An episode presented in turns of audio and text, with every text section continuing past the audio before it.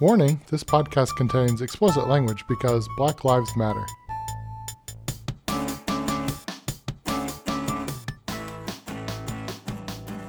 Today's story is about prejudice and profiling and my entire blindness to it as a kid and a young adult. As I've said in the podcast before, my schooling up until I was a freshman in college was entirely private religious Catholic schooling. And the most diversity we had was one half black student in the entire school. And the rest of us were white. We would go to these sporting events and we would even participate in the sports. And everyone else around the city is way more diverse than we are because we're a private Catholic religious school. So they had black people, they had Asian, they had Native American, they had a wide, much more widely diverse student population than we did. So I grew up with very little diversity. But when I got to college, I made friends with a much more diverse group of people because I went to a public university, which is where I met my friend Jake, where I also got to experience firsthand the prejudice that he faces for the first time. And I realized that I had been blind to it my entire time at school because I was not exposed to anything like this. So, a little bit of background on Jake before we get started. First off, he was a black man that was there on scholarship. He was a 21st century scholar, and he was the first in his family to go to college, much like I was as well. His dad died when he was young, and his mom raised him with his stepdad and they did fairly well. They were fairly well off. I mean, I loved going over to their family house because my family house was such a shit show that I didn't want to show up to my house some of the time. And on Thanksgiving break one year, Jake invited me and his mom invited me down to their house. And I jumped at the chance because I wouldn't have to spend it with my family, who can be very crazy at times. So we're traveling down south to Jake's house, and as we're driving down, we're taking Jake's car because his car is much more fancier than mine. And when I say fancy, I mean that his car didn't break down constantly and it was the most dependable, most reliable truck uh, that we could have asked for. So Jake's driving his car, and we pull into this gas station, and he gives me this look and he says, I need you to get out and pump the gas for me. And I give him a dirty look back and I say to him, I know that your family is probably better off than mine, but the, you can pump your own fucking gas because I might not be as rich as you, but this is your fucking car and you need to put your own fucking gas in it. He gives me a look I've never seen before and he says, No, you don't understand.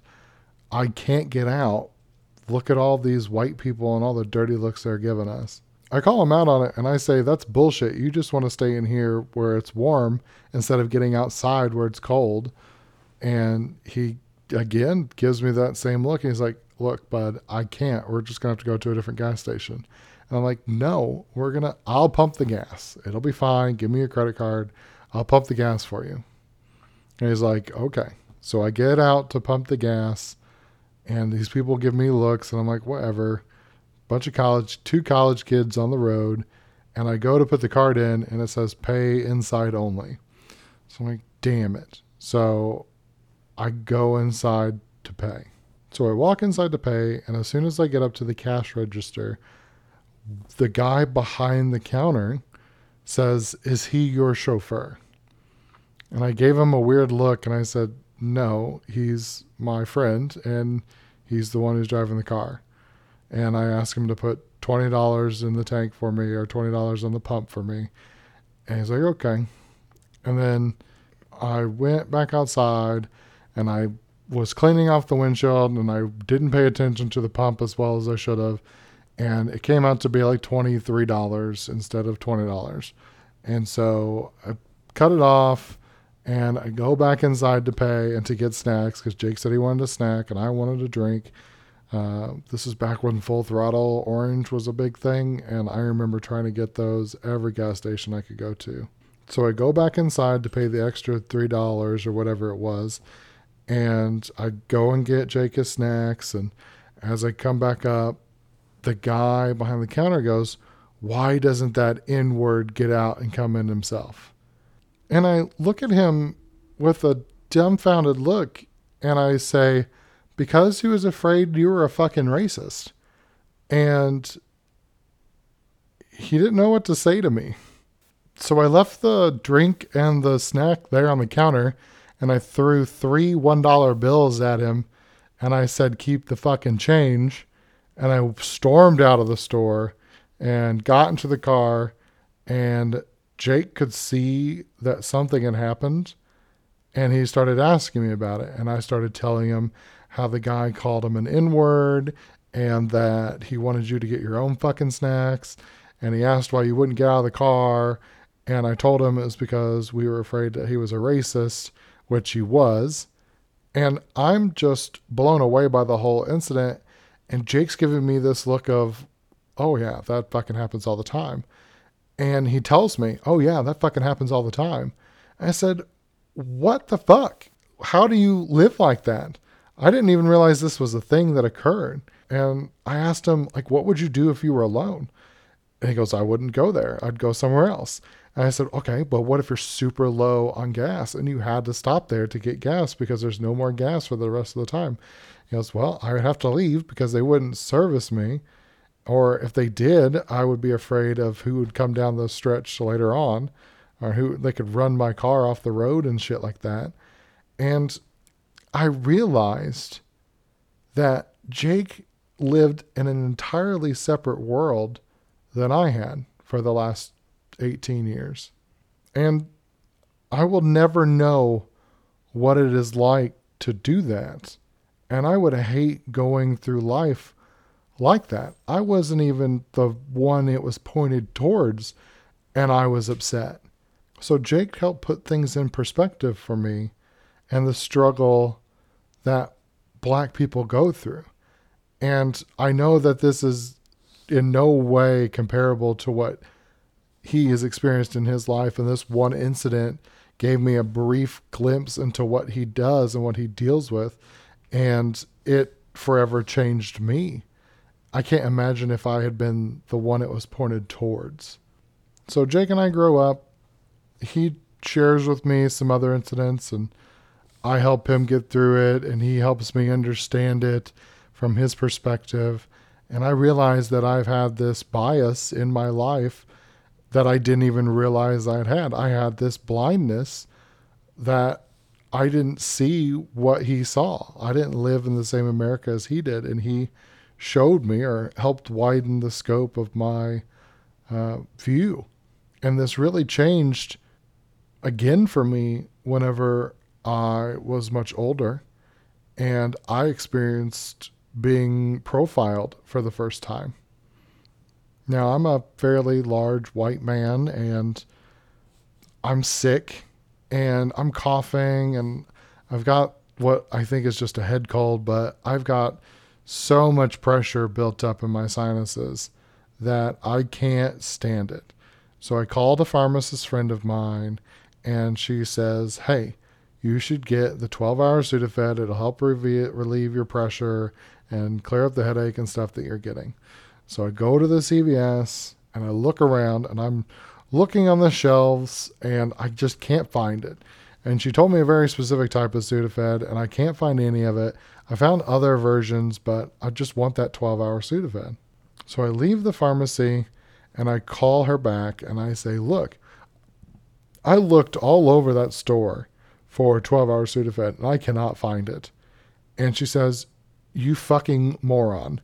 It's behind the counter. The pharmacist has to give it to you. Oh. So I go back into the CVS pharmacy. I go up to the counter and I ask the lady that's behind the counter, hey, in a very nasally voice, I'm like, hey, can I please have some 12 hour Sudafed to relieve this pressure that's in my head? And she looks at me and she says, I'm sorry, but the lady who was in front of you, she literally just took the last one. And I'm like, okay, well, I'm going to go to any other pharmacy around here that could have it. And she goes, oh, yeah, the other pharmacies will have it. So I leave the store, and as I leave the store, I look at the time, and the time's getting close to where the other pharmacies are going to start closing. So I rush to these other pharmacies. I go into another CVS store that's less than a mile away, go to another CVS store. I walk in, and the pharmacy is pulling the stuff closed. And I, as they're pulling it closed, I said, "No, wait, can I have some?" And then, boom, closed off. I understand they were two minutes behind closing time, whatever. I've worked retail before, and if we're already past closing time, dealing with another customer is a no go, and I understand. So I look online and I find this local pharmacy that's like a mom and pop pharmacy. And I call them and they said, Oh, yeah, we got Sudafed in. And so I go to that store. And as I go to that store, I give them my ID and stuff like that. And they say, Oh, I'm sorry, but we're actually out. And I'm like, Oh my God, I called you earlier. And she says, Yeah, but we're out completely right now. Uh, maybe come back tomorrow, you can get some.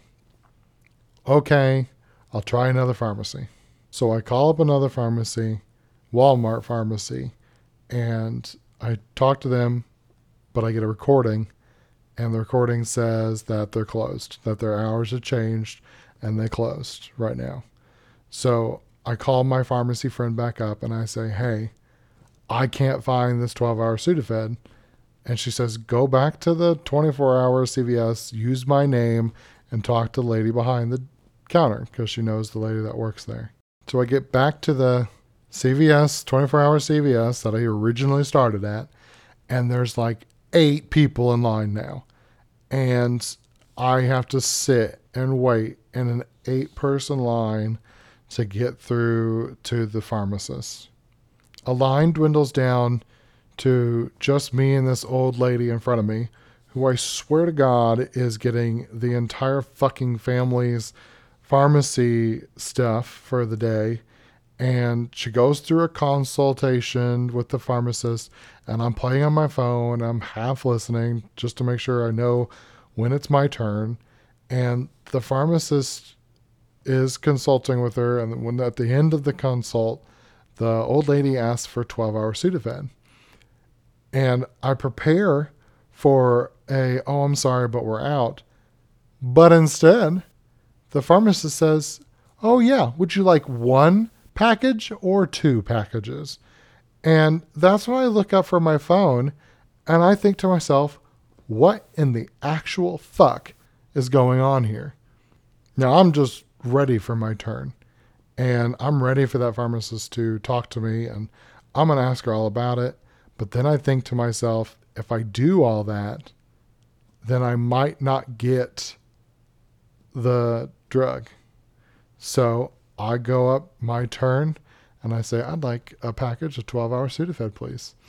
And she hands me it and charges me. And I leave there pissed because I didn't get to say anything to her. But I come up with this, I look at those receipt and there's a little survey at the bottom.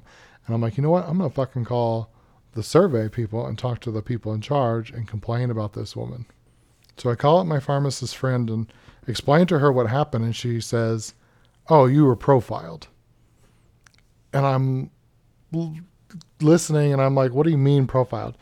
She goes, Oh, the lady thought that you were going to use it for meth and sell it for meth money. And I think to myself, I don't look anything like a meth addict. And she says, No, but you look desperate. And I said, What about the nasally voice and all the stuffed up that I am?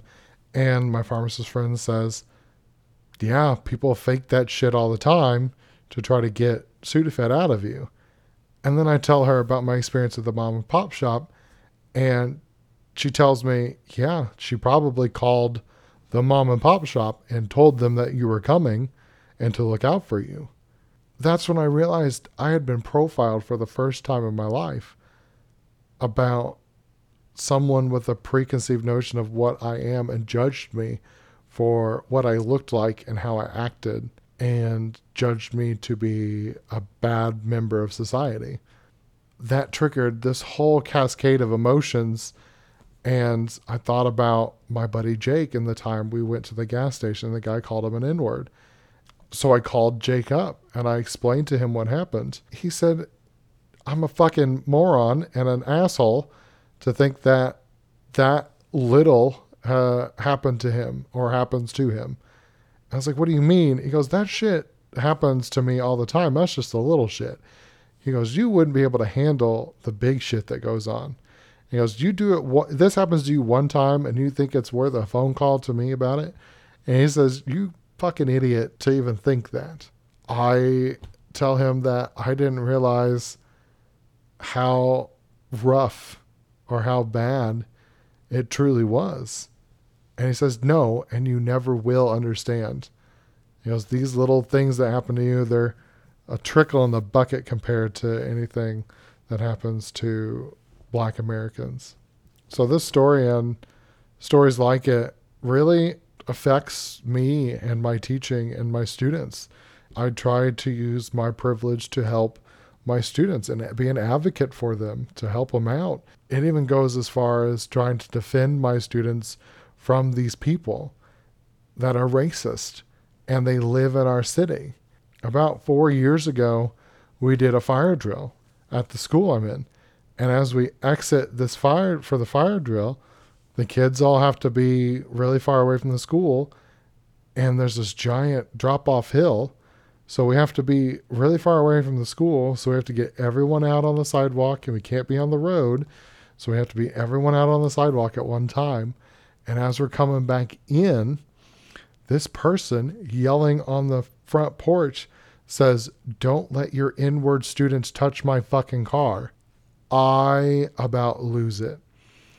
I walk towards them onto their porch and I, I have words with them. And I said, Do you live here? What's your name? And how dare you say that shit to my students who are minding their own business? They don't want to touch your little piece of shit car. And my students actually come after me and pull me back. I had to tell them that whenever I see that stuff happening, I can't let it go anymore. I have since started using my privilege to help out people who I will never be able to relate to.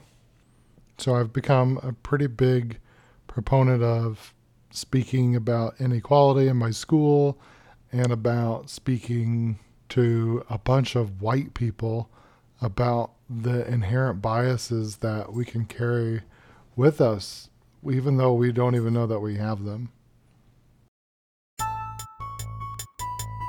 And that is the end of my story for today. And if you liked it, please hit the like and subscribe button so you can listen to more. The music today was provided by the Supercontinents. My website is MidwestStorytime.com. And until I see you next time, remember to keep looking up.